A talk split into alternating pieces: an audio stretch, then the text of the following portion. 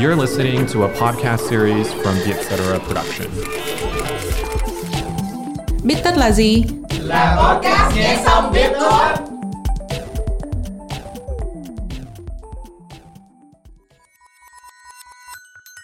Bích tất tâm lý là nơi chúng mình biến những nghiên cứu hắc não thành kiến thức dễ tiêu. Bích tất tâm lý được dẫn dắt bởi Trân Lê và Hiền Lê, editor chuyên mục cuộc sống tại Vietcetera.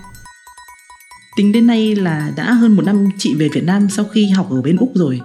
Nhưng mà chị vẫn có thói quen lôi hình hồi còn bên đó ra xem để mà ôn lại kỷ niệm á. Em có bao giờ như vậy không chân? Em thì trong cái đợt giãn cách năm ngoái, ở nhà buồn quá.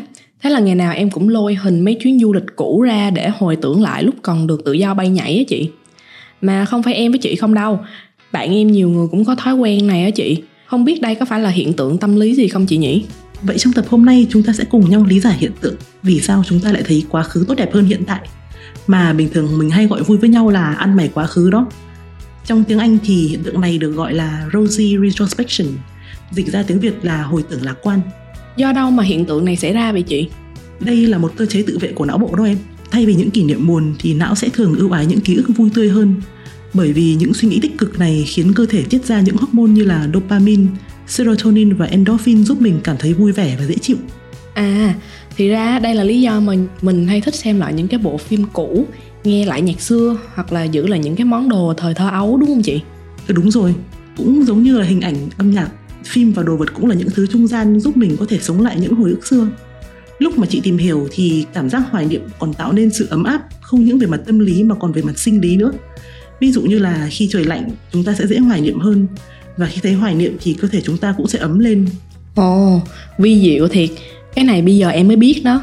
Đối với em thì việc nhớ lại quá khứ còn khiến cho em cảm thấy an toàn hơn nữa. Chị có bao giờ cảm thấy vậy không? Chị có chứ. Thật ra thì hầu hết chúng ta luôn tìm kiếm sự đảm bảo và chắc chắn trong cuộc sống. Ví dụ như là một công việc ổn định hoặc là một mối tình lâu dài.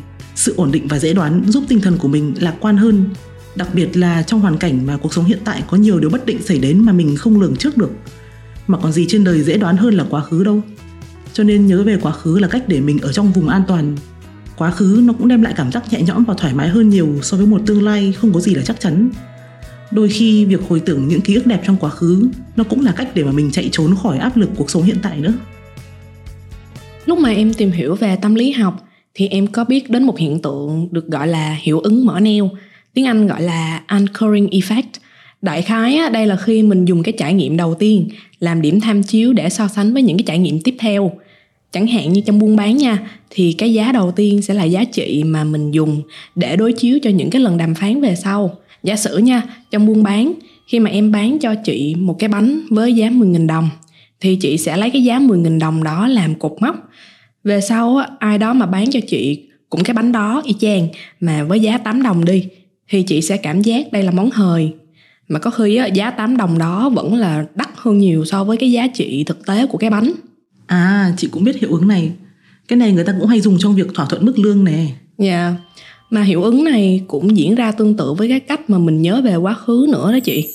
Chẳng hạn hồi bé khi mà lần đầu mình được đi tàu lượn vòng siêu tốc đi nha Cảm giác lúc đó rất là phấn khích. Nhưng mà về sau thì sự phấn khích đó sẽ giảm dần do mình đã quen với cái cảm giác đi tàu lượn vòng siêu tốc rồi. Tuy nhiên á mình sẽ hay vô thức lấy cái cảm giác của hiện tại để so sánh với cái cảm giác ở quá khứ. Rồi sau đó mình sẽ tự nghĩ á, là sao bây giờ không còn được vui như là ngày bé nữa.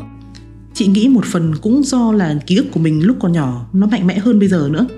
Đặc biệt là ở cái tuổi vị thành niên tầm tuổi mà mình dậy thì á ký ức ở cái giai đoạn này nó liên quan đến nội tiết tố và cả quá trình phát triển hệ thần kinh để mà hình thành bản sắc cá nhân của mình nữa. Tuy nhiên khi mà em lớn hơn ấy, thì lượng hormone sẽ giảm dần theo thời gian và em cũng dần biết mình là ai hơn rồi. Lúc này thì các trải nghiệm sẽ không còn để lại dấu ấn mạnh mẽ trên vùng não cảm giác của mình như là hồi mình còn nhỏ nữa. Đấy cũng là lý do cùng một trải nghiệm như là khi mà em đi tàu lượn siêu tốc hồi nhỏ cảm thấy rất là vui nhưng mà lớn lên thì lại cảm thấy nó nhạt hẳn đi so với hồi bé.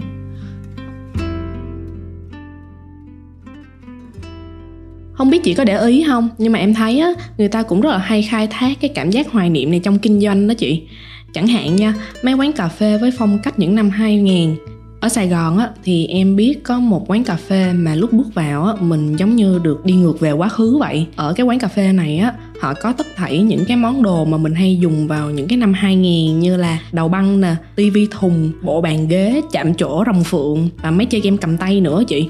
À, ở Hà Nội thì cũng có những quán tương tự đấy em ạ.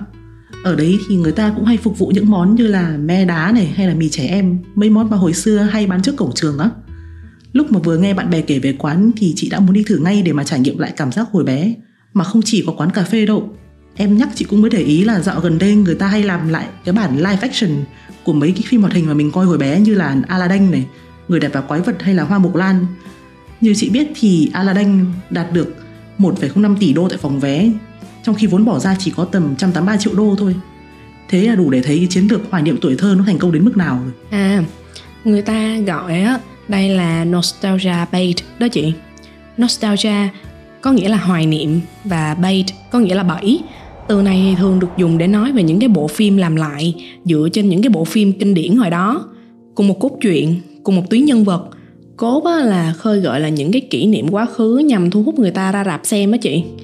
Em có một người bạn cứ hệ Disney làm lại một cái bộ phim hoạt hình nào á, là nó đều ra rạp xem. Nó bảo là hồi nhỏ nó thích coi phim hoạt hình Disney lắm. Nhưng nói thiệt á thì không phải cái bộ live action nào làm lại cũng hay. Phần lớn á mọi người ra rạp xem là để ôn lại những cái kỷ niệm hồi xưa thôi. Vậy tính ra ăn mày quá khứ cũng hay phết nhở? Bởi vì ít nhất là kỷ niệm đẹp trong quá khứ cũng giúp mình ở hiện tại cảm thấy lạc quan và vui vẻ hơn miễn là mình không quá đắm chìm trong quá khứ mà quên đi thực tại là được bởi vì đấy mới thực sự là thời khắc mà mình đang trải nghiệm và tận hưởng cuộc sống cảm ơn các bạn đã lắng nghe podcast Bít tất tâm lý nếu bạn cũng có trải nghiệm tương tự và biết thêm một nguyên nhân khác của hiện tượng ăn mày quá khứ, hãy chia sẻ với chúng mình nhé. Hẹn gặp lại các bạn vào podcast tuần sau. Bít tất tâm lý được thu âm tại Vietcetera Audio Room, chịu trách nhiệm sản xuất bởi Giang Trần.